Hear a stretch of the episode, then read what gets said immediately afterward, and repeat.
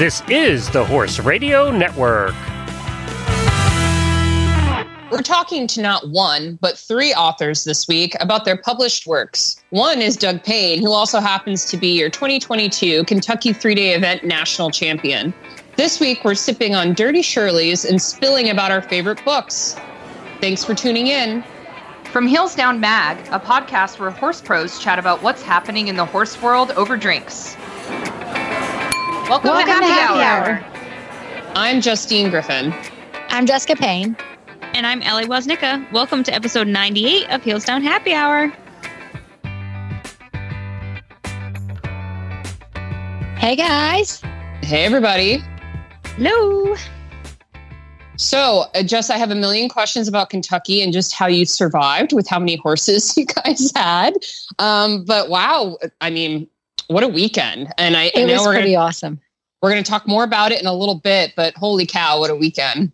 I'm pretty sure it was like a range of every kind of emotion out there too. So it was like by the end of it, I was like emotionally drained, physically drained, all of the above. And I can't even imagine like Doug and Courtney as well. Like it was, it was a great weekend, but it was, I think, I think I hit every one of the emoji feelings. Um, I think my face was every one of those, to be honest, all weekend long. From running up the hill after the mare to, you know, quantum being third and the highest placed American, like it was just everything. So it was pretty awesome. This episode is brought to you by Purina. So, Ellie, you got a drink for us? I do. The Dirty Shirley. Of course it is. Have you guys ever had a Dirty Shirley? I have, and it makes me, it definitely makes me think of you actually. That's funny.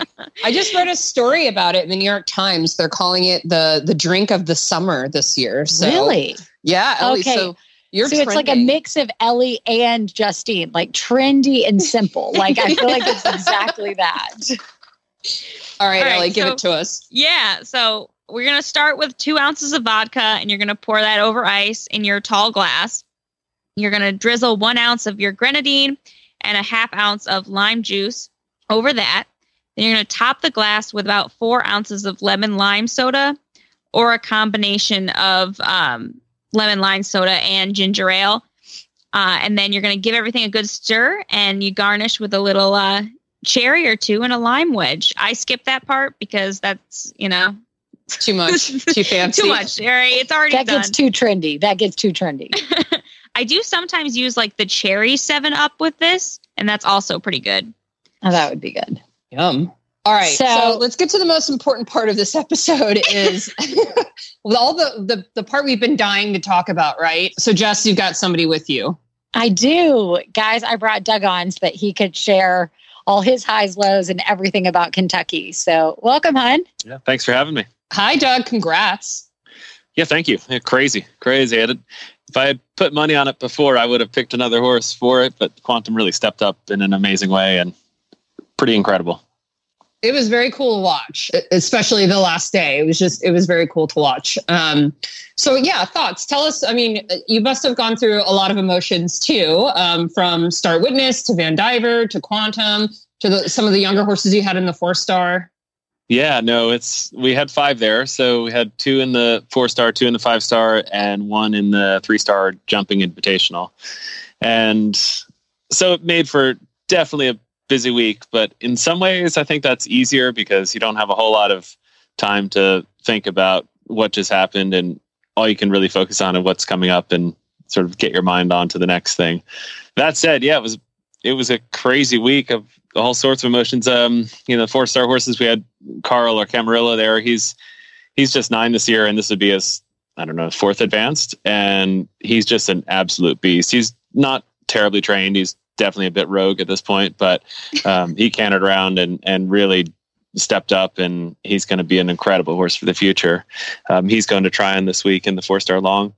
Uh, Starr Witness came out, was winning after dressage. It was probably one of the best tests that you know that she's ever done, and we had just leading up to it. I was thinking, uh, you know, should I school his coffin or not? We I have one built for her, and I was like, ah, you know, we'll we'll skip it for this week, and that was totally the wrong move. Um, jumped over, saw the ditch, stopped to look at it, and then I just did the old bunny club like slide down the neck, pull the bridle off, and then she just takes a snack. So, um, so we came home and we did some schooling, and we're good to go for. She's doing the four star long also this coming week. Uh, then what we have in the five star? If I had put money on the top place horse that we had and would have had a really good shot at it, I would have put money on Vandiver. But yeah, probably about a third of the way around cross country. It was just clear to me that he wasn't 100% himself. And at the age of 18, like he doesn't owe me absolutely anything. So I don't think I'd ever forgive myself if something went wrong. So we decided, honestly, halfway around cross country, that this would be his last five star and he would start to, you know, make the step down. And he absolutely loves it, right? So we're um, it'll be a really cool thing. But July 10th, everybody should be there. Carolina Horse Park. Uh, Courtney, that's been our longtime or his longtime groom and our manager and such, is going to take him to the Warhorse at Carolina, and then That's after exciting. that, we'll probably try to find a young rider to to lease him so he can continue going. Because if you if you stuck him in a field, he'd be totally miserable. But um, I mean, he's dead sound and he's in great great shape, so he probably can go prelim or below till he's 25 you know? Oh my Um, gosh. And how cool yeah, for Courtney. That'll be really exciting. oh um, i mean i had to I gotta say like for the entirety we've had him for eight years seven years eight years now. I would say we were pretty close to 50-50 as far as the amount of time in the saddle. Like she does almost all his conditioning all the hacking. We do a lot of walking with these horses to get them fit enough. And yeah quinn is like her child so it's going to be pretty special and I think she's um, a number of people have asked if she's going to let me groom, which the answer is totally no. There's not a chance. she would never. so I'm sure she's got like a laundry list of five star grooms. I think that are going to be out there to cheer on and help and and uh, get everything going. So it should be a whole lot of fun. I'm not even sure she's going to let you coach her. No, probably not.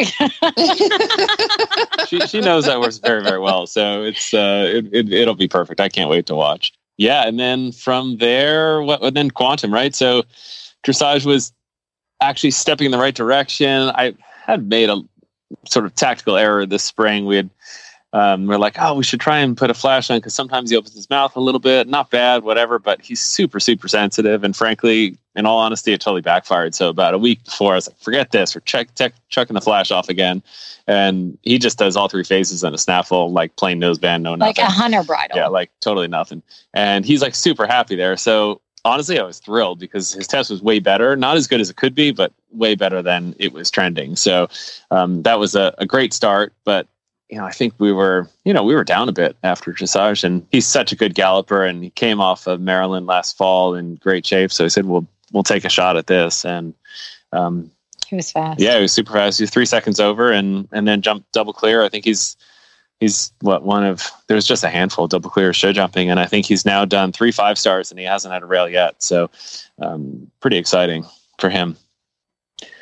And I guess actually for everybody out there too, maybe you guys can put it in the show notes. But I did also post a helmet cam video of his cross country that we did a full sort of narration along with it. So I'll have to get you guys that link. Oh yeah, that'll be fun. And what? Oh, and then the show jumper, right? Then we had quintessence over in the in the jumping. So he's uh, an 11 year old, also Quantum's 11 too, and as a star witness. And so he's kind of just getting to the top level.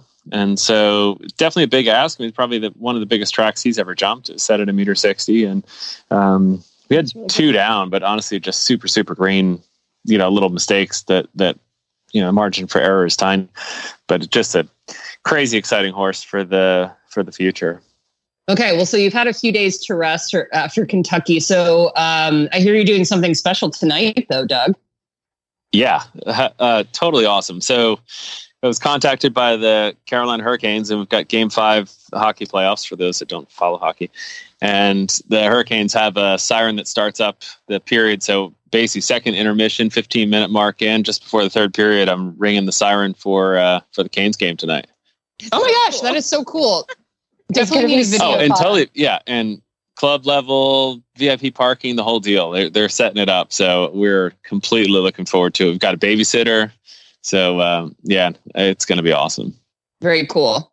So, Ellie, you have pretty exciting news about Kentucky as well. Kind of give us your news item. Yeah, so I mean, uh, pretty popular right now, but it's the eighty to one uh, long shot with Rich Strike for the Kentucky Derby win.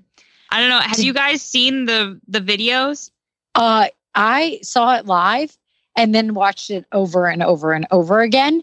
He was third to last to start off and just zigzagged Yeah, it was wild. found holes that I didn't even know existed in life, to be honest. Yeah. And so I was watching an interview or something, maybe it was that day, and they're talking about taking him to one of the other big races or something else that he's actually a long horse, like he runs long format. So the Preakness should be interesting, but the Belmont is the one that they were actually trying to do as a long um, track and stuff. So I'm super excited because who knew? Like, I mean, you never know. Maybe we do have a Triple Crown winner on our hands.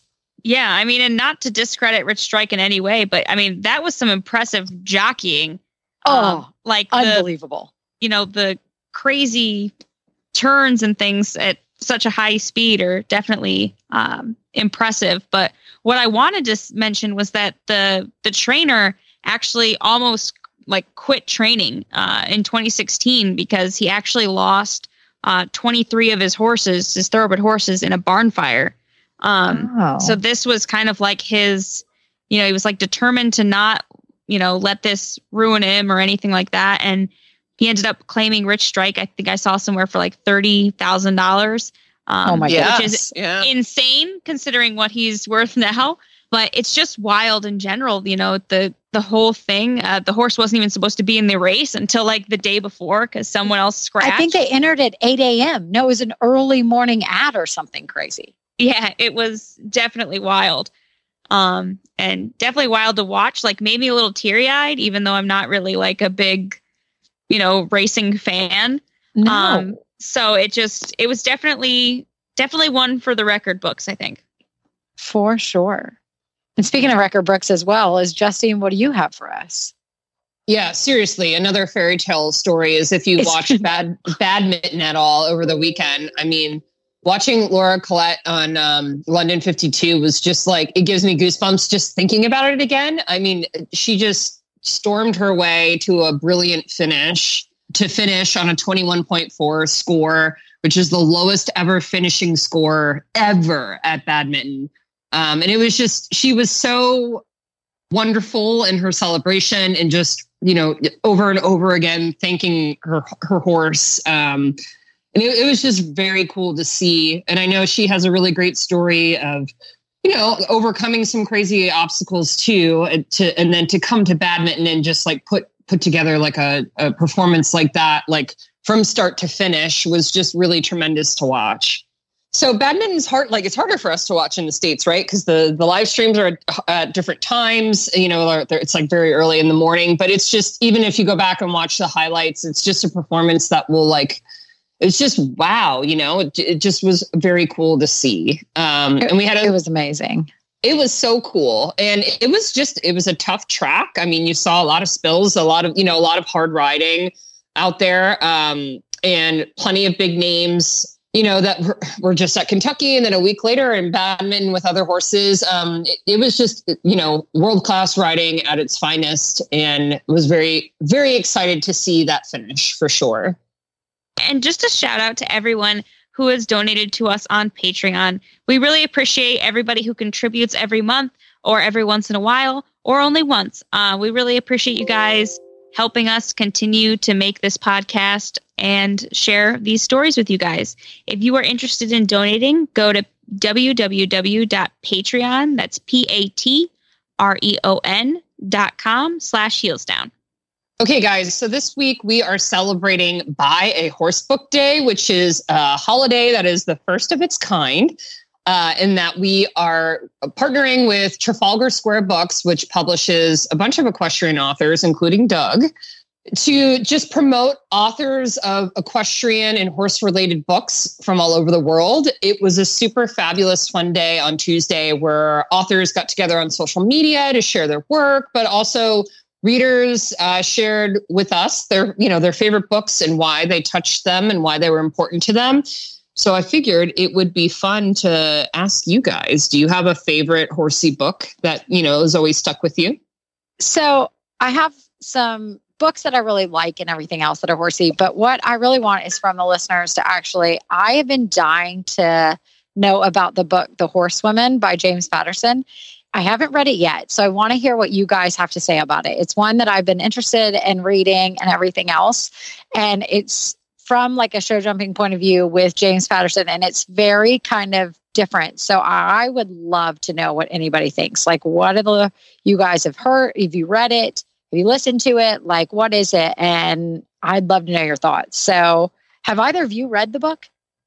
I have not. I have not. No. but I have So- heard good things. Yeah. I have, and I, I just, I'm since we're talking about like horse books, like that's like on the forefront of my mind, and it's weird because I was literally just like, oh, not that I've had any time to sit down and read right now, but I'm going to California, so I was gonna maybe look at getting it to go on the plane and read it then. So I'm not leaving for a couple weeks, so I would love to know you guys' thoughts. So I'm sure Ellie has a ton of horse books that she's like obsessed with, but I really just wanted everybody's opinion on about this book, to be honest. Yeah, no, it's definitely on my list too, Jess. It looks really good. So I'll let you know. Like, please, you guys know. And if I end up doing it, I'll read it while I'm in California. So, Ellie, what are your favorites, though? I know you have a bunch. Okay, I have a bunch because I, you know I was an English major. I have a you know master's degree in in book publication. Uh, so I, I'm kind of a book nerd anyway. Um, and then with the horses, of course, uh, they mix together. So I mean, there are a lot of biographies that I really like. Um, you know, I think the Faraway Horses, Buck Brannaman's autobiography, is definitely one that I really enjoy. And then, of course, there's the No Hurdle Too High, which is the one that Margie's mom wrote about her. I read that one in like middle school, which is also just a really awesome story um, about a fantastic horse person. But I think my favorite like fiction book would have to be uh, The Hearts of Horses by Molly Gloss. I think it came out in like the late 90s. Um, so it's definitely older, but uh, it's set in like the beginning of like the 1900s um, when all of the men are at war and this female like they call her a bronco buster right she's the lady that's going to go break all the horses since the men are at war. Um, and it's just super it's a super good book definitely a fun read. Uh, molly gloss is one of my favorites so. Nice. how about you justine Oh, oh my goodness. Well, so, you know, as a journalist, I read a lot um, and I've read a lot of horse books lately. Um, I just recently finished Robert Dover's book um, before we interviewed him. And uh, I've read Tik's book that I've, I've really loved. But um, there are a couple of oldies that have stuck with me a long time. Monty Roberts' book, The Man Who uh, Listens to Horses. Like, I still have this original copy that my grandma gave me when I was a kid. Um, and I still read that from time to time.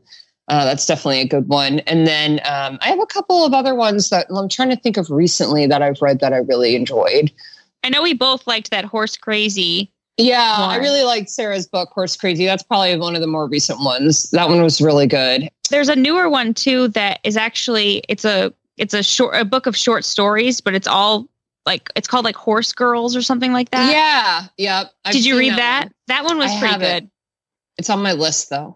yeah Well, you guys let us know what's on your list and, you know, give us some input and everything else. And please let me know about the horsewoman. That's one I'm really wanting to know about. But um, yeah, let us know what your favorite horse books are. Level up your horse's performance this season with choices from Purina Animal Nutrition. From Purina Ultium Competition Formula to Purina Impact Pro Performance and everything in between, Purina has the right option for your horse, including supplements like Purina Supersport Amino Acid Supplement, Purina Amplify High Fat Supplement, and Purina Outlast Gastric Support Supplement. There are so many choices for optimal nutrition when you choose Purina, all backed by science. Level up your performance this season. Put Purina's research to the test. Ask for your Purina at your local feed retailer today. All right, everybody. I'm very excited to introduce our guest on this episode. We have Dr. Anna Pesta, who is a nutritionist on the Equine Technical Solutions team at Purina Animal Nutrition.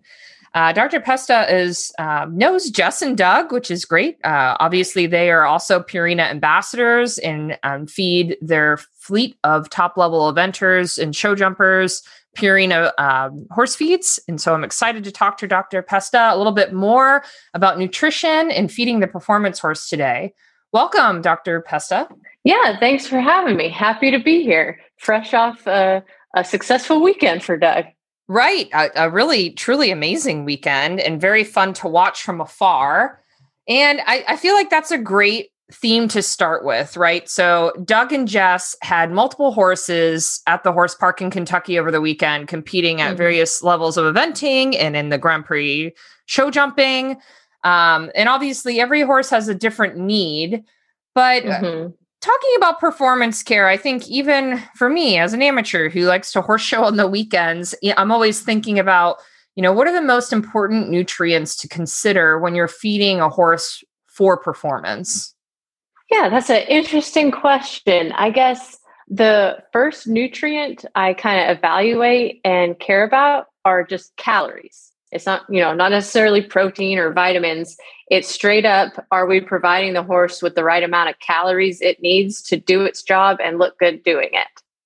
So that might be a little simplistic, but um, I tend to start off by asking, you know, riders, how do you feel like your horse is looking? Is this you know good to you? Is this normal for him? And how do you feel like he's riding? And that at least gives me an idea of we're at least applying the right number of calories then we can do some tweaks within that.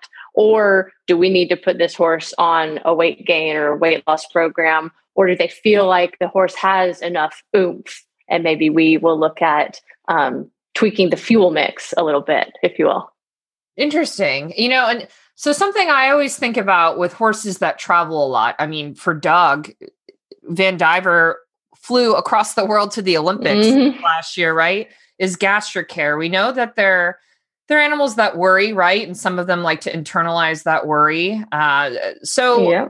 for a performance horse of that level who's traveling a lot, um, mm-hmm.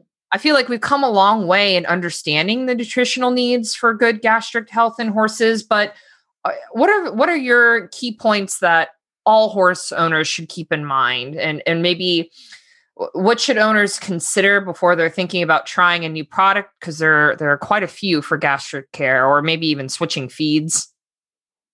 Yeah so yeah this is over the last several years probably the area that has really blown up and you know um, people and owners have gotten so much more educated about what we can do to support the horses' stomachs. So, first off, the base of a good gastric health prevention and maintenance program has to be plenty of good quality forage because if your horse is not eating enough hay or the hay isn't good enough quality that they want to eat a lot of it, then we're going to always be fighting kind of an uphill battle. So I look at the hay first and make sure they're eating enough of it. I can't tell you how many times I go in like a show barn and they say, yeah, everybody always has free choice hay all the time. We throw them all the hay they want. But they don't necessarily have a good idea of how much that horse is actually like disappearing into their mouth every day versus how much is getting, you know, shoveled back out of the stall or or whatever. So I make sure they're eating plenty of hay and that it's good quality. And then past that, obviously, we have to make sure that if they have an active case of ulcers, they get scoped and treated with their vets because I don't care how much of whatever supplement you feed, it's never going to be able to heal an active case of ulcers. You don't get the kind of acid suppression like you would from GastroGard and UlcerGard from anything that you're going to feed through.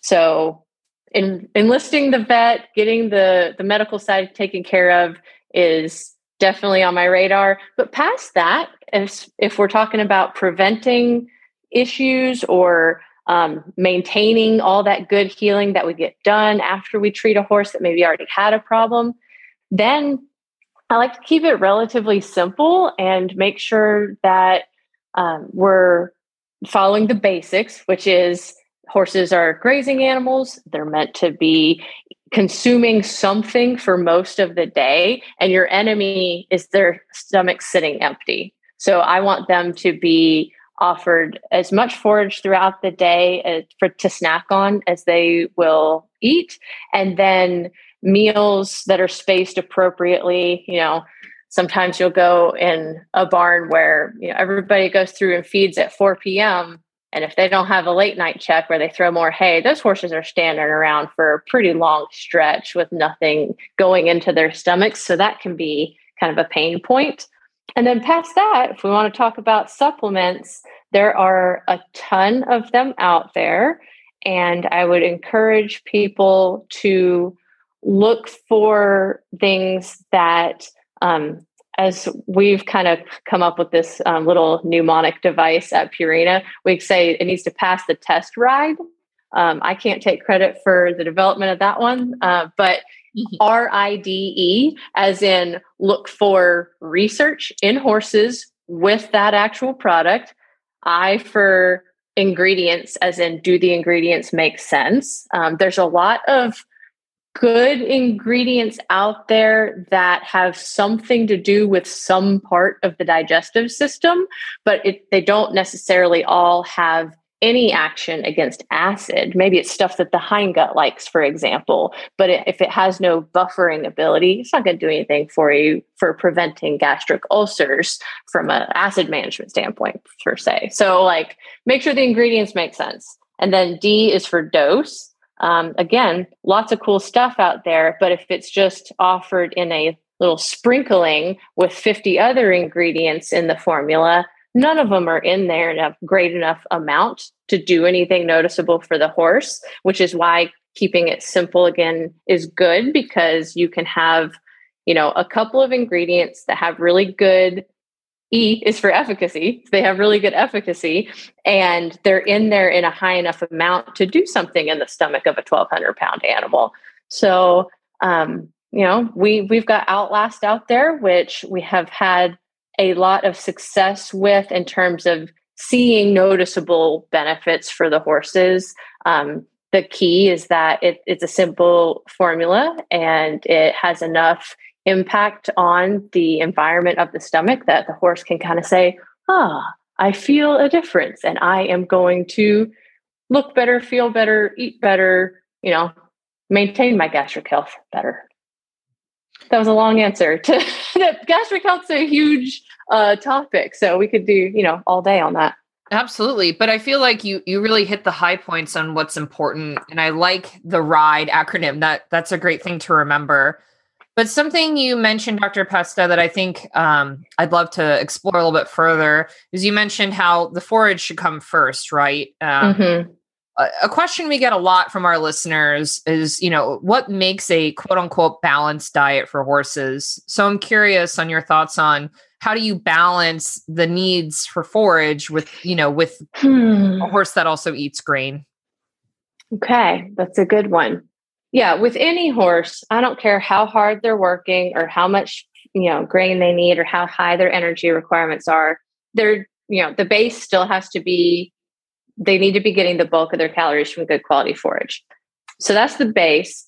But past that, you know, forage can't supply everything they need and it, you know, even if it's all the calories they need for your easy keepers, you still need to meet their other nutrient requirements. So I will at the very least use a ration balancer, very aptly named, to supply the base, you know, the daily requirements for good amino acid uh, fortification and then vitamins and minerals.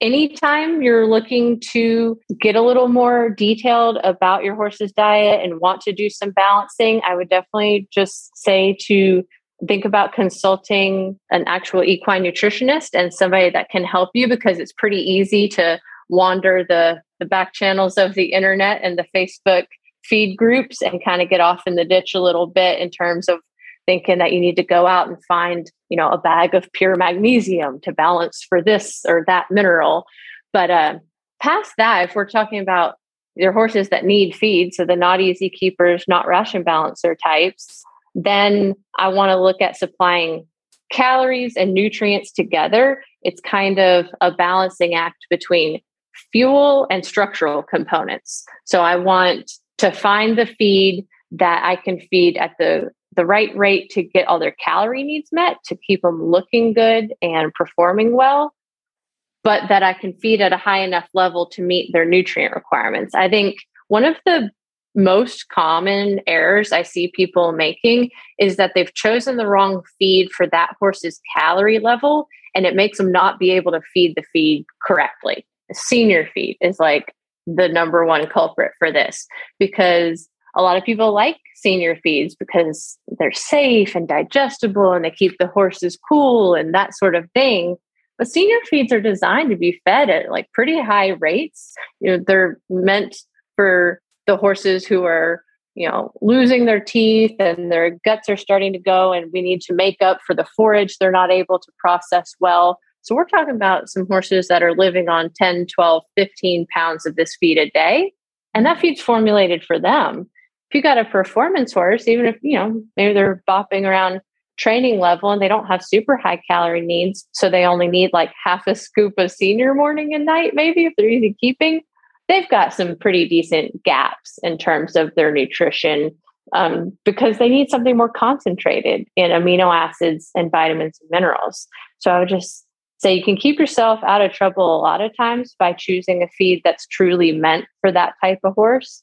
And we got performance feed options at every spot along the calorie ladder from your easy keepers to your extremely hard keepers and everything in between.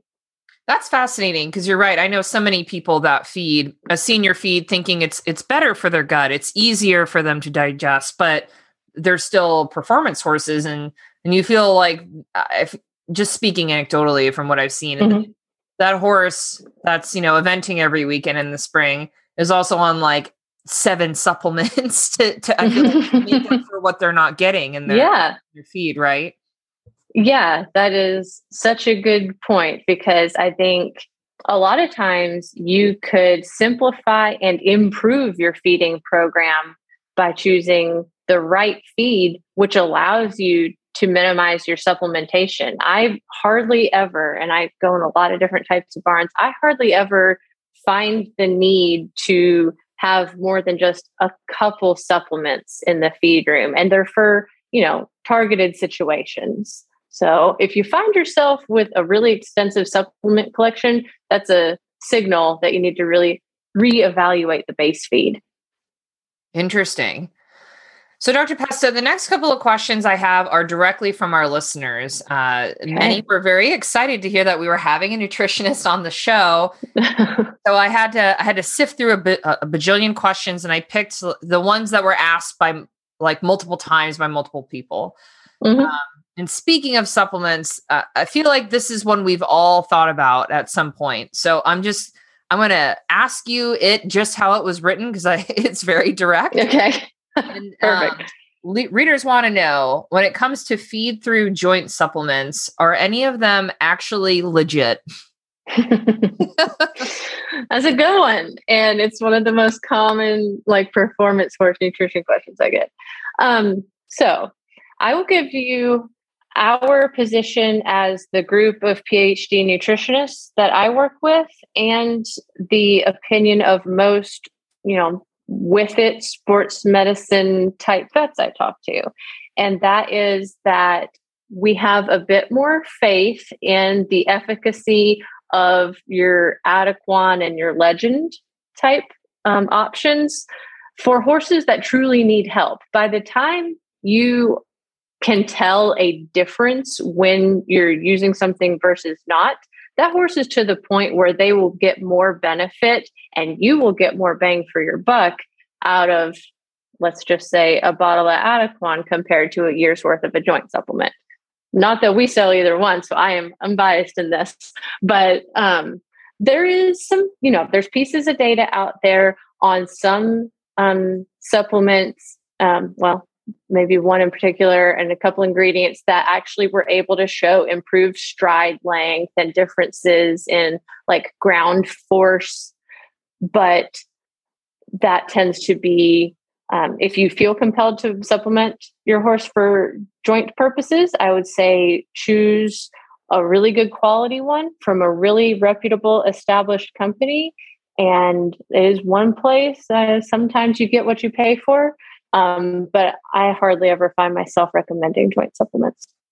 Interesting. Mm.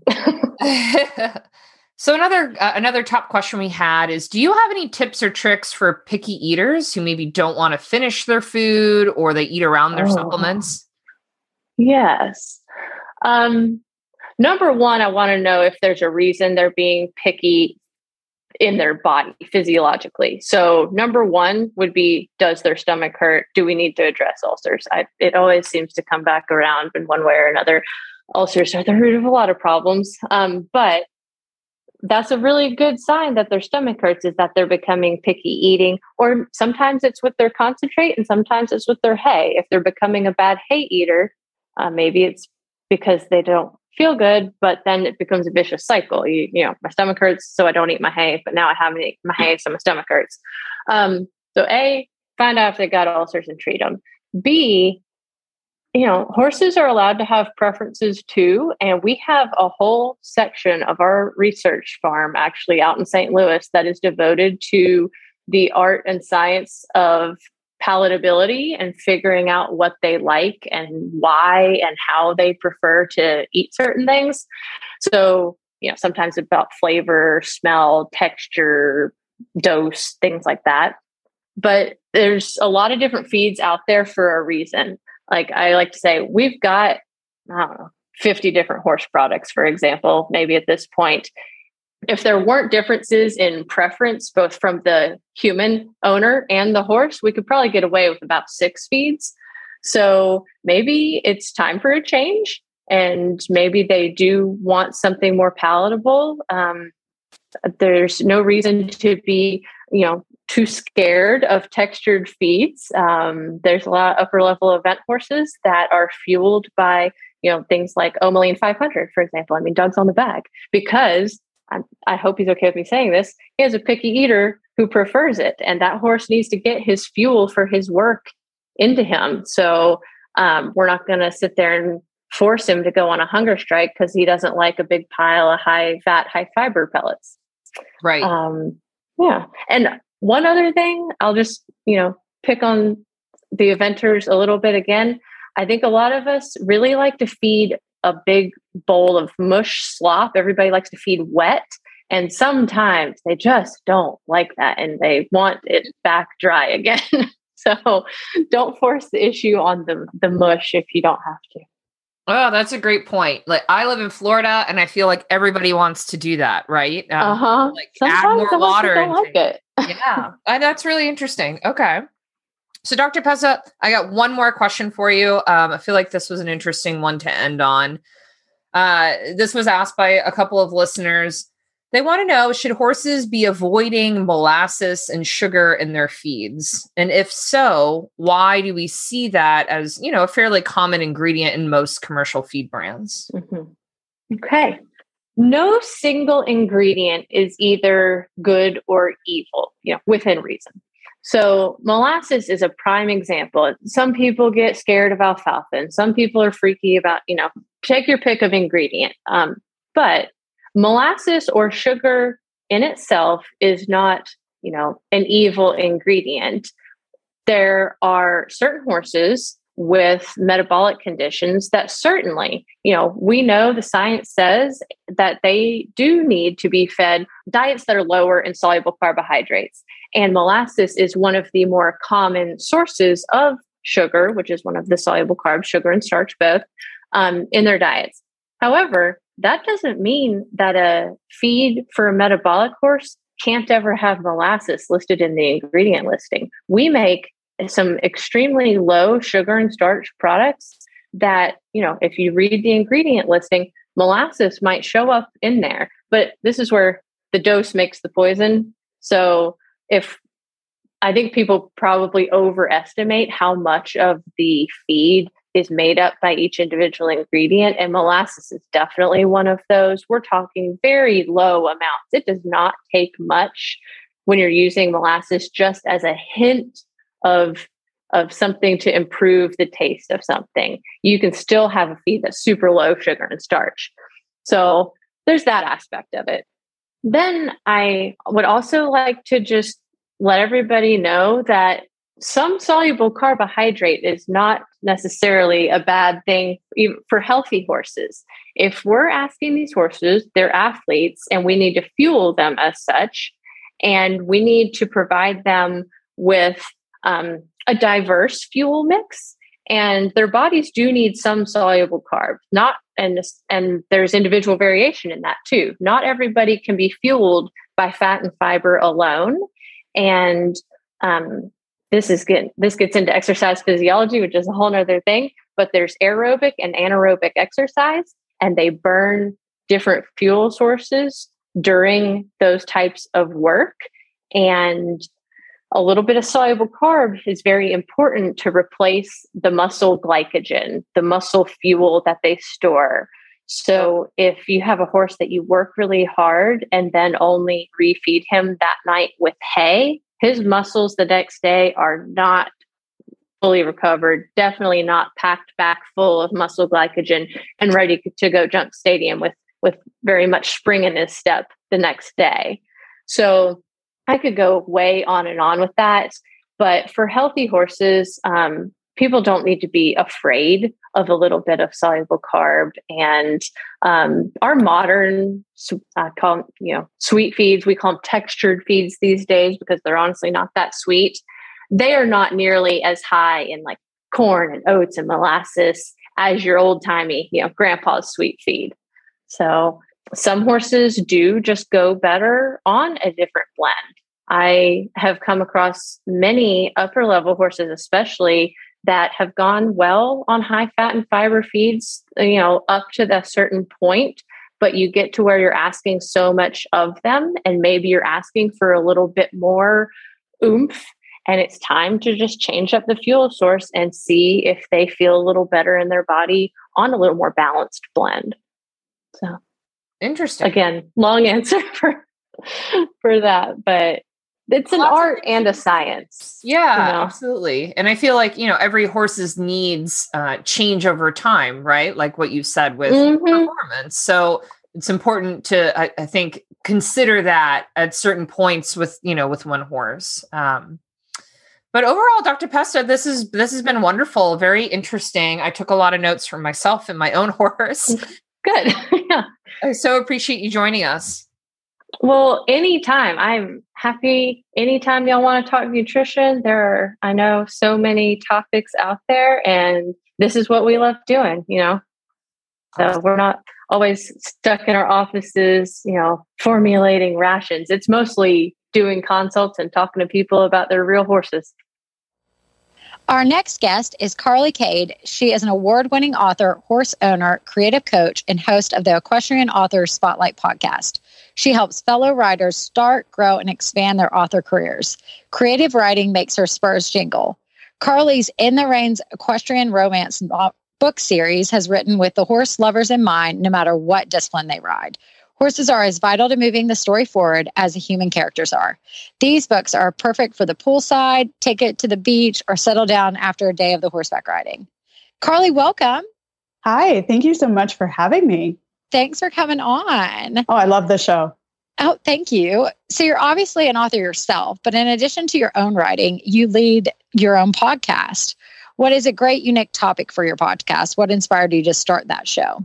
Yeah, so the Equestrian Author Spotlight podcast was created with assisting other authors in mind, right? When I first started writing horse books, I was there. There's a lot of information out there for authors and lots of podcasts. And my big thing is educate, educate, educate yourself. But there was nothing that really narrowed down into the niche of writing about horses. So I was like, I wish I had a resource like this when I started out. So I created the podcast and I have authors join the show. I, lo- I love to, my, my big tagline is authors unite. I love to support other authors. They're not our competition. Uh, we're not competition when we support each other. We lift everybody up. And so the podcast is all about that, putting spotlights on people who are writing about horses, learning what's working for them and what isn't. Um, you know, I always ask them, what's the best thing about being an author and what's the hardest thing about being an author so we're all info sharing on the show and um, I, i'm having so many fun conversations and just loving loving running this podcast. How and when did you know you wanted to be an author yourself? Kind of what made you jump into pursuing writing and becoming an author as a career? You know, it's that's such an interesting question. I had always been in, you know, like advanced English courses and my major is communications, and I always liked uh, creative writing, and I would always write little stories when I was a little girl. In fact, I won a young authors competition when I was in first grade, but it was never I was never aspiring to be an author. Uh, and then all throughout my you know 20s and and as I started to be adult, I always carried around a journal, and I used to like to write poems. I always thought maybe I was more of a poet, and then. Uh, I took a break from horses, as most people do after college, and went and worked in New York City for five years in the music industry, but I missed horses desperately. So when I was promoted back to a place where I could have horses, I bought a horse again. And I found that so much had changed in the time I was away from horses, from my childhood horse to owning a horse as an adult. So I was going through all these experiences, and I uh, one day was sitting at the barn writing in my journal, and all of a sudden, this story showed up. It started out as a poem where I, and it's actually the introduction to the first book in the series, In the Reins and this these characters came to mind. And then i sat down and hand wrote for like three hours the entire end of the book. So i had to start and i had an ending and i was like what am i going to do with this? And you know i didn't i didn't take it seriously. I kept putting it to the side but it kept bothering me that story. It was like the muse wanted me to tell it. So finally i sat down and i i wrote the book and, it, and now it's a series. So i have four books deep and it's continuing to go. So it's almost like something called me forward to do this, uh, but I didn't aspire to write books. It just kind of happened. That's really awesome. Do you have any tips for you know people who have manuscript ideas but really don't know where to start, especially in the the horse equine book industry? Yeah, I mean, my biggest tip would be if there's a story calling you forward, sit down and write it. And that's the hardest part is just sitting down and writing it. I you know once you write a book there it's a big learning curve right? You cannot think about the whole picture. You have to take it in like baby steps. So if you have an idea for a story sit down and write it. That's something calling you forward. But also I, I talk about this a lot on the podcast. Really educate educate educate yourself. There's so many great craft books out there you can read about how to plot or what to do. Listen to the equestrian author spotlight for ideas, how these other authors have done it. I mean, if I can do it and it was an uphill battle, anyone can do it. And I think most authors, when they have an idea and they want to write a book, they struggle with just sitting down and making the time to create it, you know, because there's all that self doubt, you know, who am I to write a book? Can I actually do this? You know, you just have to sit down and do the work. So if you've got an idea, that means you have a book in you. And I say go for it. So you talk about the learning curve and all of that. What is one thing you wish you knew at the start of your writing career that you now know? Oh, there's so many things. Right. but the first thing I would say is that it's it's a long game. You're not going to write a book and have it be an instant bestseller generally. I mean, there are the fairy tales that happen, but you know, it's a long game. Uh, the way to make money as an author and, and grow your author career is to build your backlist. The more books you write, the more you're out there talking to people, the more people learn about you. And that's how to generate success as an author. And then don't rush. You know, so many of us are in a rush to get the first book out. And, you know, sometimes you just have to rip the band aid off and do it, but don't rush because it, it's a process. And if you rush the process, you're going to miss something. Educate yourself, don't rush, know what's going to happen, sit in the seat, write the book, and then find a really good editor. Because typos, you, even when you read, you know, like a traditionally published book, there's always something that's missed, even if it's minute. Look over your manuscript and have someone else do it for you because you start missing things because you spend so much time with those words. So that was like five things, but you know, mm-hmm. those those are the big tips. no, that's huge. Oh, still, no, yeah. it's awesome. So, going back to your podcast, do you have a favorite interview or a favorite memory from your podcast that you can share with us? Sure. There's a there's a couple things. I'm really excited. Uh, this is all podcasting is also a long game, uh, but I just celebrated my hundredth episode. So my ah, husband, congratulations! Yeah, my husband uh, kind of got thrown into the horse world, and you know, when I ask him to show up, he does. When I ask him to stand behind the camera or the microphone, he will. Uh, so he interviewed me on my very first episode and then he just finished uh, uh interviewing me on the 100th episode. So those are always really, that's super cute. Yeah, people get to see a little bit about how our relationship is, and and you know we talk and we we don't hold anything back. But uh, there were two moments that I really remember from the podcast, and and these were tips that and words of wisdom that really helped me. One is Rennie Dyball uh, said don't be afraid if you feel like your muse is burned out. It always comes back. Sometimes that creativity needs time to rest. And that is certainly the case as you write books. You know, you're always afraid at the end, can I write another one? Can I do this again? You know, and it, it and you have another mountain to climb. But it, if you feel like it's burned out, it always comes back. And then Angelica Witherspoon Casanova is a screenwriter in Hollywood. And she said, you know, that's the land of rejection, right? She said there's always a yes. And, you know, getting rejected is part of the process. So just keep going. Every no leads you to that one yes. So I love those things. Well, thank you so much for coming on. It was so fun. And we will have to have everybody tune into your podcast. Um, I really loved your input for, like you said, helping everybody and getting people like to get their creative minds out there. So thank you so much. Oh, thank you so much for having me. And uh, I enjoy your show. I love the name Heels Down Happy Hour. Can't get any better than that. If we were in the evening, I'd be having a cocktail with you. yes, absolutely. and do you just want to tell everybody where they can find um, your books? Absolutely. My books are wherever uh, books are sold. It's the In the Reins series. There's four books in the series so far. I'm writing book five now. And uh, my website is carlykadecreative.com. That's uh, Carly with a C, K A D E. And you can get to all my social channels that way as well. I'm pretty much at Carly Kade Creative across the board. Awesome. Thank you so much for joining us, Carly. Thank you. Have a great day. Well, it's that time. It's Rose and Thorn do you guys want me to go first or do one of you guys want to go? Why don't I you mean, go, I'm pretty sure I know what your rose is. I know, be, right? but- Like, I mean, the thorn is going to be the kicker that you don't know, but it's a really one. It's it's not really a thorn. It's just I think I'm still out of breath from it. So I'll start with that. My thorn is when everybody watched Starr Witness dump, dug into the ditch. What they didn't see on the video was that Courtney and I watched her bridle come off. So we were all the way at the start and finish. We ran all the way up the hill. I tracked down a golf cart like two thirds of the way as I'm like still not breathing very well. And then we sprint up and then we keep running. And by the time we get, I lost my phone in the process. Like I'm finding it. I get up to him and Doug's like, she was eating grass the whole time. We thought she would be loose. So that's why we took off running because we're like, oh my goodness, they're not going to be able to get a halter or a bridle on her. So we take up running. I think I burned like 500 calories in that sprint. I was like Oh so exhausted. I was like, I'm so mad at her. And she's like one of my favorite horses, right? I'm like, I'm so mad at you. I'm not even mad you stopped. I'm not even mad Doug fell off. I'm mad I am physically exhausted right now. like it was cardio I didn't want or need. like it was literally and she's just like, what? I wanted to she's like- Oh, and I have video of it. Like my mom was standing right there. She goes and all she looks at the crowd, and like most horses would like trot, run away, do something. She just starts eating, like full on chowing down on the bluegrass grass. And I was like, I can't, I can't help you. And she's like, but mom, I was starving.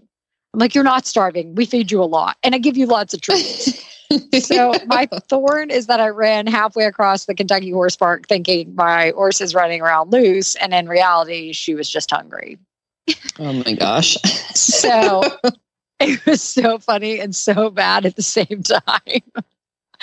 and then it was so bad. And then my rose is yes, that quantum leap. Like, who knew he was going to step up? So it was, uh, like I said at the beginning of the episode, it was so many emotions that weekend between, you know, Starr Witness, Vandiver, and Quantum really stepping up. Um, that's my rose and thorn all in one.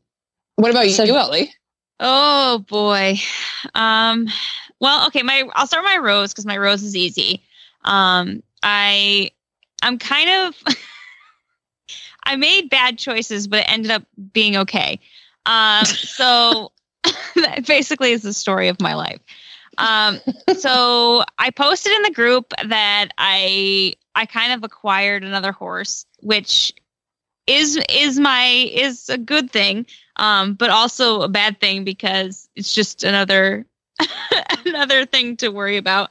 But aside from that, I've ridden my horses like Berkeley and Q maybe like 15 times to total, like together, um, since the beginning of the year. And I decided to take them and horse show them this weekend. Uh, and I showed Berkeley in the ranch horse, which God bless him, was like, why am I dressed like this?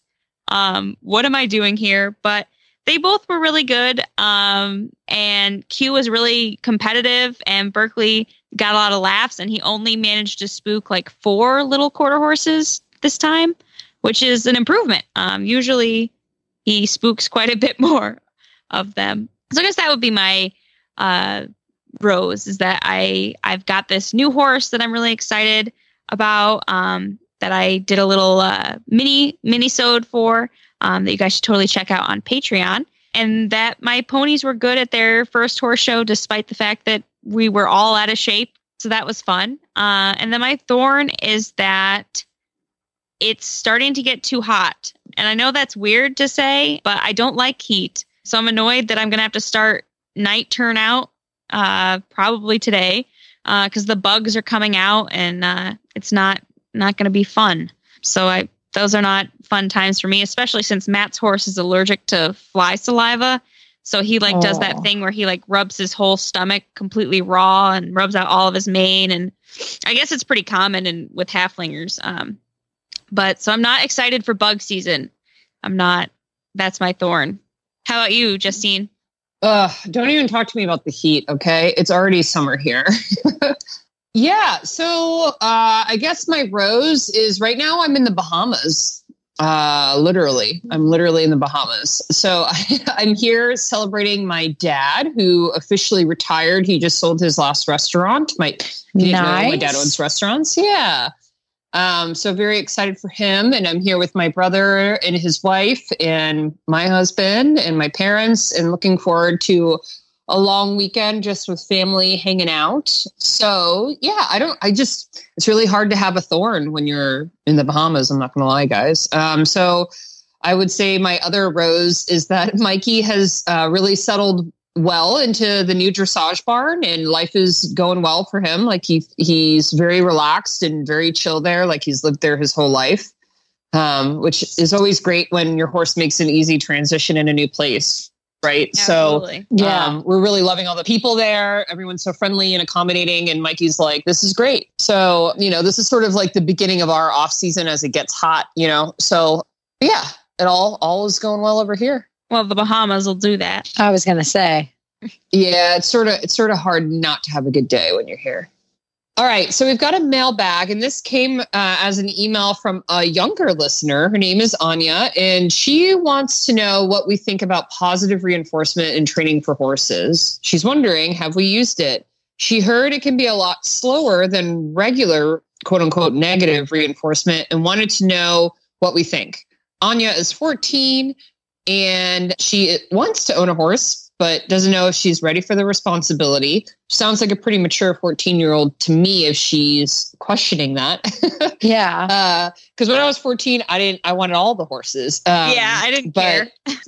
What's responsibility? didn't care, didn't care about the reinforcement part of it. I just was wanting. Yeah, right so uh, you know I, I feel like this I, I don't want to call it a new age way of horse training but it's something we're hearing more and more about lately so i don't know jess do you want to start just about how you incorporate some of these things into your routine? Yeah i mean we haven't done the whole like kind of trend of the positive reinforcement um in the sense of like the clickers and all that but we um what we say is we do it more based on each type of horse. Like there are all different kinds of ways to do like reinforcement training in a sense. So some is slower, some is uh, more on track, but it's mainly based on horses and like different types of attitude and what they can handle and everything. And so, but the biggest thing for me is not, you know, obviously, yes, you want to do the training and everything else, but when you're 14 and stuff like that, what the responsibility comes with it is also the training, but it is also the care and the time and the energy and all of that. So what I would say is like if you're not sure if you're ready and stuff, I would almost look into if you're not taking, you know, weekly or a couple times a week lessons, do that to start, or maybe look into seeing some sort of like lease option, whether it's like a half lease or something like that, that you can then kind of take more responsibility in that horse and see, you know, if you can do it in a training program, that's even better so that you can kind of have some guided advice and everything. That's what I would say to see if you're ready to own a horse is try to find ways to kind of put your foot in the door without having to jump all the way to the deep end. Yeah, I think that's a really great idea. I mean, I've been actually exploring a lot of the uh, positive and negative reinforcements lately. Um, and for for listeners who don't really completely understand, it's not necessarily like negative is not necessarily negative. Um, it's just uh, whether you're taking something away or giving something, right? So, like if I'm teaching my dog to sit, right, a positive reinforcement would be giving a treat. Um, so it's the same kind of deal with horses when they do the clicker training. A lot of it has to do with um, treating at the sound of the clicker. I would encourage you to do some research. There's actually a lot of really interesting um, Liberty trainers that have really good information, uh, both on YouTube and through podcasts, if, especially if that's the kind of training technique you really want to explore. Uh, but I would definitely do what Jess said and see what you can do in terms of leasing to kind of get your feet wet before you go all in on um, the responsibility of a of a horse. And I think that's really good on you being so young and being so mature for being so responsible uh, and doing what's best by the horse and making sure that you're ready enough as a rider and as a horse person to take on the responsibility. So if you have a question for us and you want us to answer it on the air, you can send us an email by going to hello at heelsdownmedia.com and send it that way. Or you can join our Facebook group, which is the Heels Down Happy Hour Podcast Lounge. We have lots of great discussions there. And if you want to hear more from us, you should subscribe to the Heels Down Spark. You can do that by going to bit.ly slash spark by HD. We want to say thank you to our partners this week, Purina. All right, guys, that's a wrap. Cheers. Cheers.